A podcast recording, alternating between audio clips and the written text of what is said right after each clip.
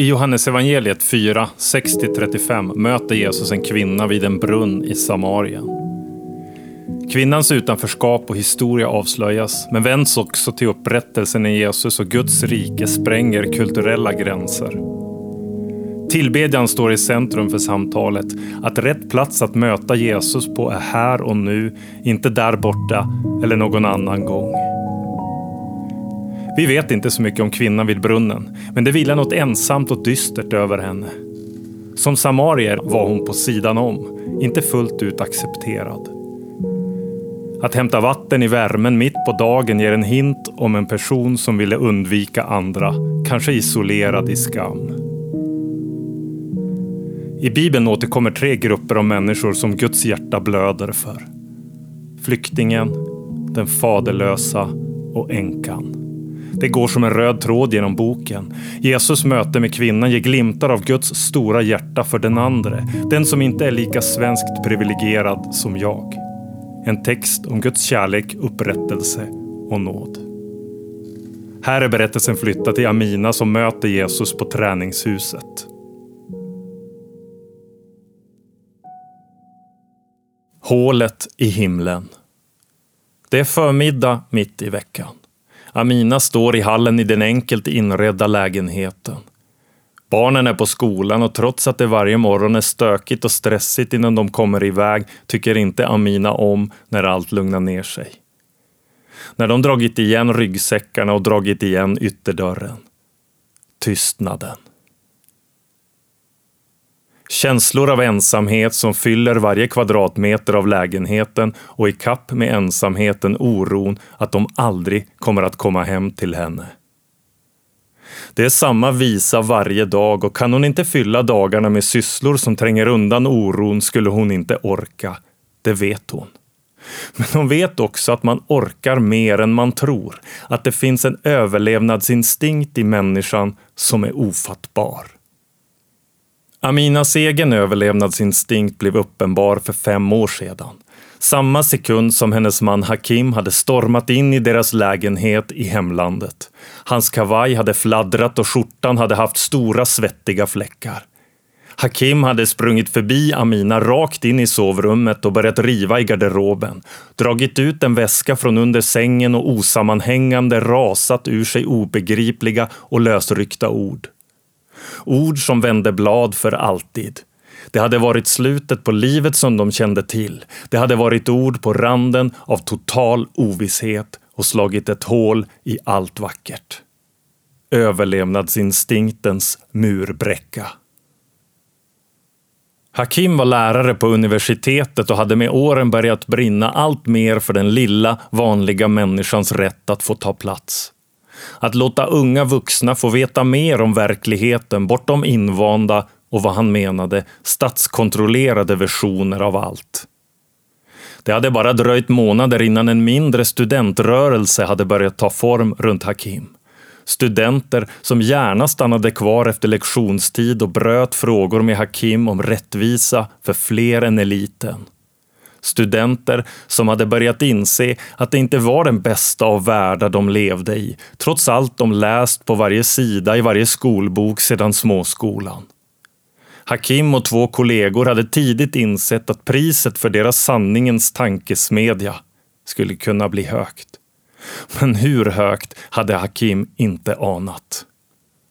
Jag kunde aldrig tro att det skulle bli så här så fort, hade han sagt med rädda tårar i ögonen och en urtvättad t-shirt i händerna som han hade tryckt ner i väskan. De har tagit både Malik och Rahim och jag bara sprang ut ur lektionssalen, hade han sagt med stora ögon. Om de ens överlever blir det långa fängelsestraff och deras familjer kommer ständigt att jagas och hunsas, hade Hakim fortsatt. Amina, stå inte bara där. Packa du också. Samla ihop vad du inte kan vara utan. Välj sedan ut någon enstaka sak. Allt annat får bli kvar. Förstår du? Och förstår du att om de tar mig så måste du fly ändå? För barnens skull, hade Hakim sagt med brusten röst. För barnens skull. Det ofattbara hade hänt bara timmarna efter att de sprungit hit och dit i lägenheten, packat sina och barnens nödvändigheter och låst dörren och sin historia bakom sig. Amina hade genomlevt det traumatiska uppbrottet som en overklig dröm. Det trasiga avskedet av hennes föräldrar och tankarna på alla vänner hon inte ens hade fått berätta något för. Hakim hade glömt sin laptop på universitetet och envisats om att hämta den. Barnen hade suttit rädda, tysta och osäkra tillsammans med Amina i bilen på gatan inte långt från universitetet. Vid ratten satt Hakims yngre bror, övertalad att köra dem den första sträckan rakt ut i ovissheten. Tystnaden hade varit kompakt, förutom den avsvalnande motorns knäppningar. Aminas känslor av olust inför att Hakim hade gått iväg för att hämta datorn hade mattats av när hon till slut hade sett honom komma småspringande mot bilen. Han bar den bärbara datorn under armen. Plötsligt hade två poliser dykt upp från ingenstans och störtat fram mot Hakim. Nej, nej, nej, hade Amina viskat i bilen när hon sett poliserna och hört ropen. Hakims bror hade krampat runt ratten och stönat lågt. Poliserna hade slagit Hakim till marken, dragit iväg honom till en polisbil och åkt iväg. Amina hade suttit chockad och stirrat rakt fram i tystnaden tills ett av barnen inte hade kunnat hålla tårarna och oron inom sig. Gråt och tröstlöshet. Fruktansvärd beslutsångest. Amina hade hört Hakims brustna ord inom sig. För barnens skull, Amina. Hon hade vänt sig mot Hakims bror och befallt honom att köra iväg. Att motvilligt gasa rakt in i kolsvart rädsla och natt. Hakim hade tidigare brukat säga att Sverige skulle vara ett tryggt land för någon i deras situation. Sverige. Bara namnet hade låtit konstigt, men det hade varit bättre än inget och Amina hade förlorat allt. Om man med totalt avklippta band från allt av sin historia och familj menade trygghet, då var Amina och barnen nu i trygghet i den sparsamt inredda trerummaren i en svensk småstad. Trygga och trasiga. Trevande och famlande i en ny kultur. Det hade tagit tid för Amina att lära sig det svåra språket som talades i Sverige. Med nya ljud och dubbla betydelser på främmande ord var det först på andra sidan av månader på SFI och tack vare barnens snabba inlärning som hon hade börjat våga öppna munnen och säga något bland andra människor. Flykten hade satt djupare spår i Amina än hon först erkänt. Men det hade efter några år blivit allt mer uppenbart hur djupt uppbrottet märkt henne. Att hon lämnat sin älskade man och flytt hade gett henne både en skuldbörda och en omänsklig rädsla. Rädslan att bli avslöjad, påkommen, fråntagen dem hon älskade. Att barnen, och det var det värsta, inte skulle komma hem från skolan. Att de skulle bli tagna och aldrig igen slita upp ytterdörren och komma hem till henne. Amina visste inte vem hon trodde skulle ta barnen och det var det svåra, att skräcken var så ologisk skräcken för det okända. Hakims tidigare engagemang i deras hemland hade fått Amina att längta efter förändring. Flykten till Sverige hade blivit en möjlighet för henne att bryta sig loss ur delar av hennes kulturella mönster, men det hade också varit förvirrande. Att vilja bli av med visst bagage, men samtidigt vilja få vara den hon alltid varit. Att leva här och nu, inte där och då. Men vad var här och nu när rötterna hade slitits upp och det tog så lång tid att rota sig på riktigt? Vardagen hade sakta börjat hitta sin form, men Hakim satt inlåst i fängelset i hemlandet. I samtalen med Hakims bror hade det otänkbara vuxit fram att det knappt fanns små, om ens några utsikter att Hakim skulle bli frisläppt inom överskådlig tid. Fem år av överlevnadsinstinkt hade släpat sig fram för Amina och med bara några timmar i veckan på en praktikplats fanns det för mycket tid att slå ihjäl och för mycket ovisshet att hantera. Träningshuset. Amina låser ytterdörren bakom sig och går ut till en kylig dag. I handen håller hon sin väska med träningsskor, ombyte och vattenflaska. Många skulle nog kalla henne en modern nysvensk kvinna som efter några år tagit seden dit hon kommit. I Aminas värld är det nog mest träningsseden hon anammat och hennes besök på träningshuset är en win-win. Dels kommer hon ut, dels får hon röra på sig, men framförallt slipper hon tänka på allt som bara maler ner henne i oro. Hon brukar gå till träningshuset på förmiddagen, just innan lunchtid, för då är det sällan någon där. Det är skönt att få vara i fred och framförallt slippa jämföra sig med allt och alla, försöka passa in och inte göra fel. Amina undrar ibland hur många år det är kvar innan rädslan att göra fel ska upphöra. Hon kommer in i det välutrustade gymmet och förutom en man i hennes egen ålder är det tomt. Hon går bort mot träningscyklarna för att värma upp lite och passerar mannen när han gör det overkliga. Börjar prata med henne. Hålet i ensamheten. Skulle du kunna fylla min vattenflaska om du ändå är på gång ditåt? säger han och håller fram en orange träningsflaska med vit kork. En bit längre ner i lokalen finns en tappkran och ett handfat i rostfritt stål. Mannen pekar med sin orangea vattenflaska mot kranen. Han svettas och pusta lite när han andas. Vad säger han? tänker Amina och fortsätter titta bort mot cyklarna som hon är på väg emot. Hur kan han bara börja prata med mig sådär? Nollkänsla överhuvudtaget. Snälla, kan du inte fylla flaskan? upprepar mannen. Amina chockar sig själv med att öppna munnen och säger lågt till mannen vid skivstången. Varför ber du mig om det? Jag känner inte dig. Hon hoppas att det blev tillräckligt artigt formulerat och tittar ner i golvet. Om du kände till Guds gåva och vem det är som ber dig, fyll min vattenflaska, då skulle du ha bett honom och han hade gett dig levande vatten. Amina tycker det låter märkligt och utifrån hur få gånger hon väljer att prata med någon är detta ett riktigt konstigt samtal.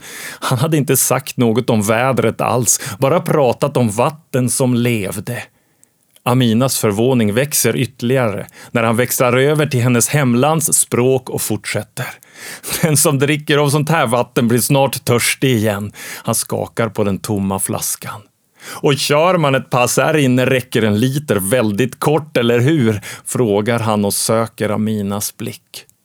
Hon sneglar försiktigt upp mot den pratsamme mannen på träningsbänken. Han känns inte hotfull och till Aminas stora förvåning ringer inte hennes varningsklockor av skräck. Jag råkar nämligen kunna ge dig ett vatten som gör att du aldrig blir törstig igen. Ett vatten som blir till en kran inom dig. Det bara fortsätter komma, förstår du? Amina gör allt hon kan för att ge sken av att hon förstår, men det låter väldigt konstigt alltihop. Hon sväljer och famlar efter något att svara honom med. Mannen märker att bildspråket med kranen kanske är luddigt och testar en annan väg. Människor fyller sig med olika saker för att skapa något tryggt här inne, något som skapar identitet. Han klappar med handen på sitt bröst. Det som gör oss till dem vi är, det som ska släcka vår törst. Hela träningsgrejen kan vara en sån sak, fortsätter mannen. Det är många som tränar för att må bra, men också många som sliter hårt för att bli tryggare eller snyggare. Identitet i ytan, vad man kan visa upp, säger mannen och håller ut händerna och fortsätter. Att försöka bli någon genom vad man gör eller vad man har går av bara farten och snart är du ett skakigt bygge av vad andra säger om dig. Han gör en kort paus och säger med försiktig röst. Men allt man har kan smärtsamt snabbt tas ifrån en, eller hur? Amina står kvar. Det finns något i mannens sätt att prata som fängslar henne. Som om han vet allt för väl vad han pratar om och hur det skapar igenkänning. Det händer på stan eller i butiker att främmande män tittar på henne med ett inställsamt och påträngande sätt. Men detta är annorlunda. Har du en man? frågar plötsligt främlingen och Amina känner sig på en sekund besviken. så är han bara en i raden av alla gränslösa främlingar ändå. Ja, jag har en man, säger hon och sträcker på ryggen. Här ska ingen tokig, pratglad figur få för sig något. Han jobbar idag, fyller hon i. Tystnaden som följer avslöjar mer än Amina önskar. Främlingen i träningshuset säger lågt Förlåt. Det får inte verka som om jag snokat eller så. Men jag vet att Hakim är fängslad i ert hemland, att du flytt hit med barnen och hur fruktansvärt allt är. Mannen talar försiktigt, som om han gått ut på riktigt tunn is. Amina stelnar till.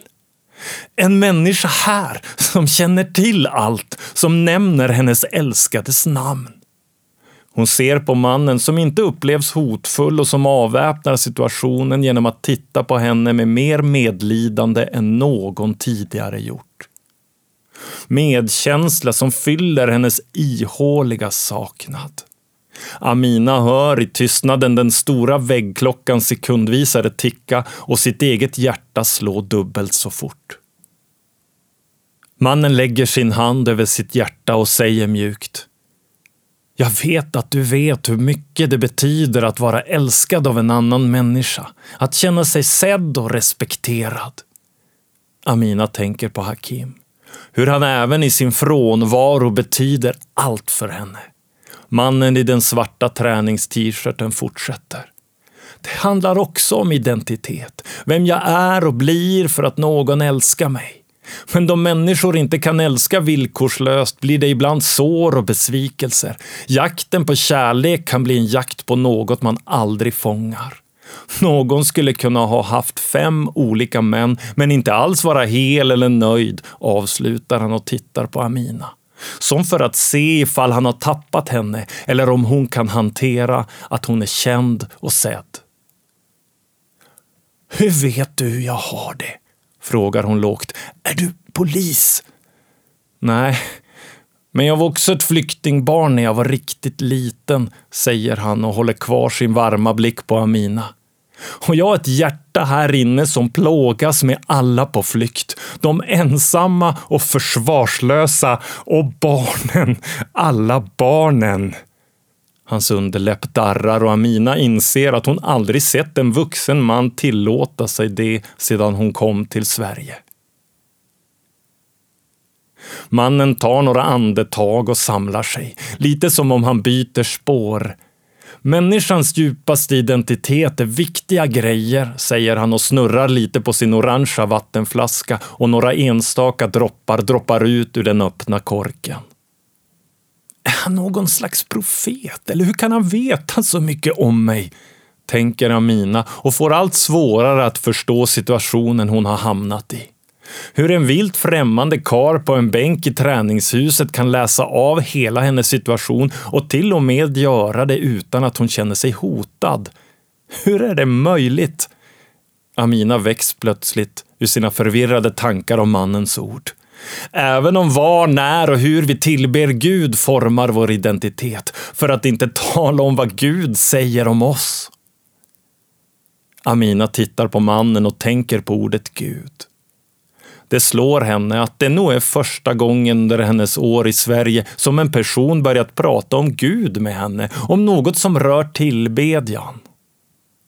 Att mannen på träningsbänken så bekymmersfritt pratar om Gud är intressant och hon sätter sig på en bänk några trygga meter ifrån honom. Hon ställer sin egen vattenflaska bredvid sig.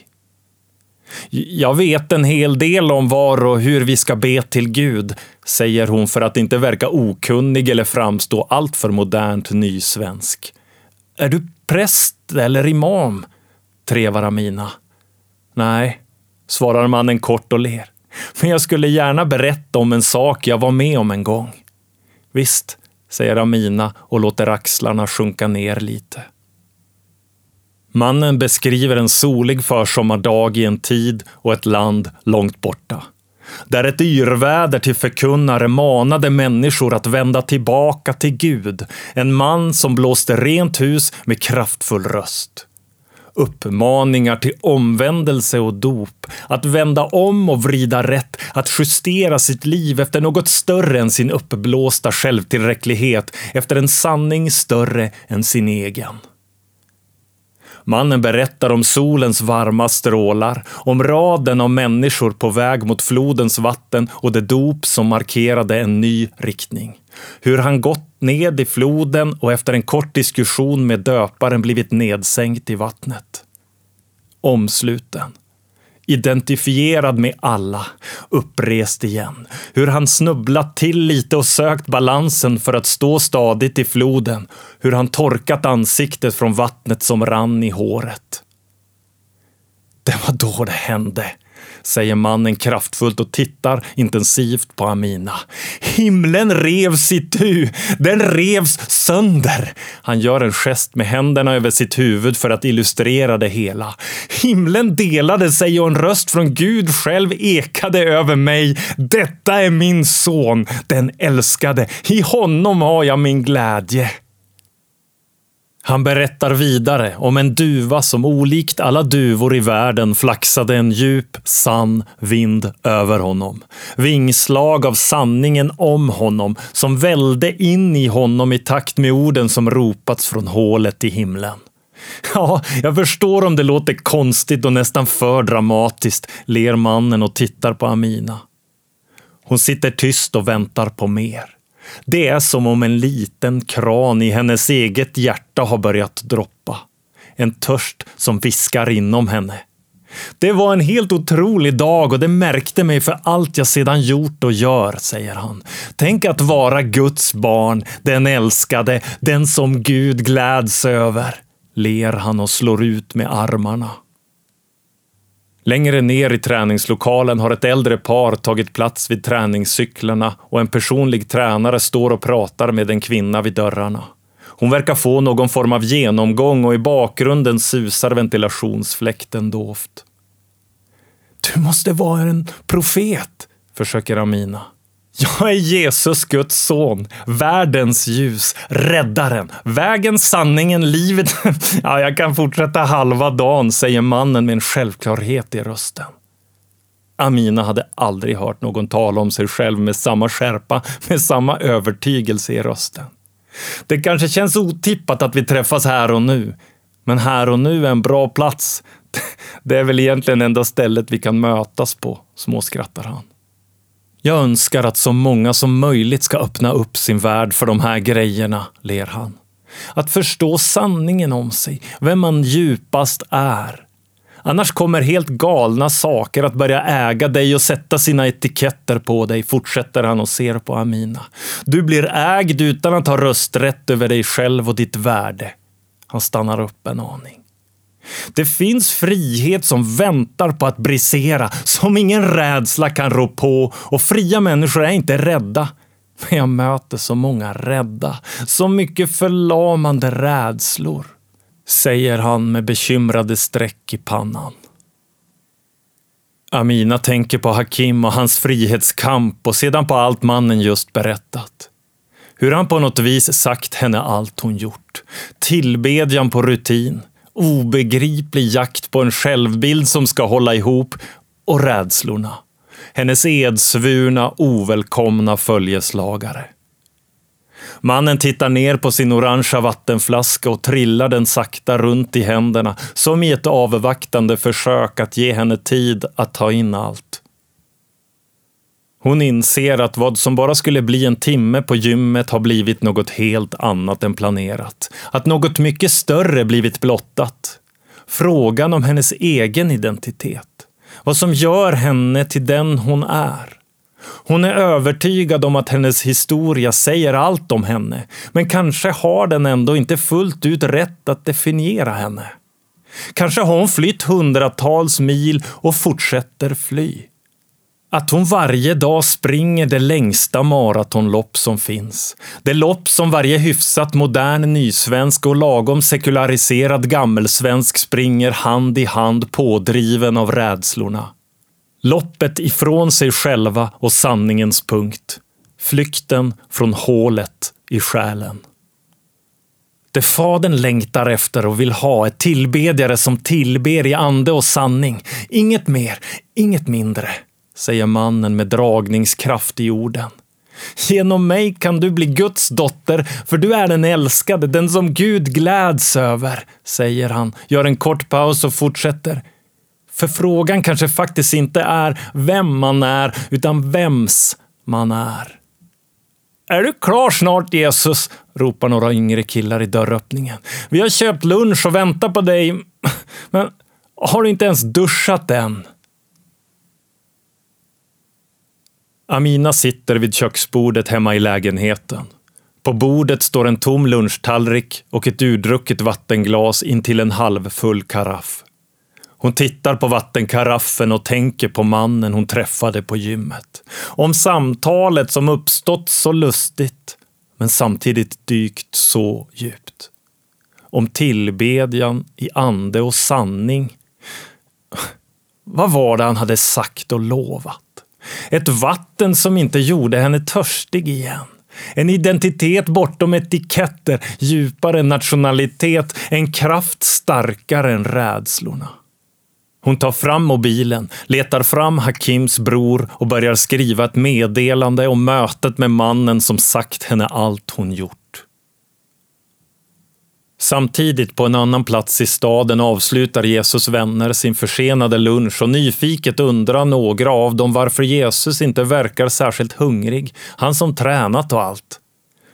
Man kan bli mätt på annat än mat, tror det eller ej, säger Jesus och fortsätter. Jag blev idag igen så påmind om att ni måste få ordning på er djupaste identitet. Vem ni är, vems ni är och vad ni har ert sannaste värde i. Att ni utifrån relationen till mig kan säga jag är Guds son, jag är Guds dotter, den älskade, den som Gud gläds över. Det är så mycket som gör anspråk på er hela tiden. Jesus tittar ut genom fönstret upp mot himlen. På balkongräcket landar en duva och han ser en reva i himlen och han vet att inget kan stänga den. Han blundar. Lyssnar. Han hör det igen. Orden från hålet i himlen.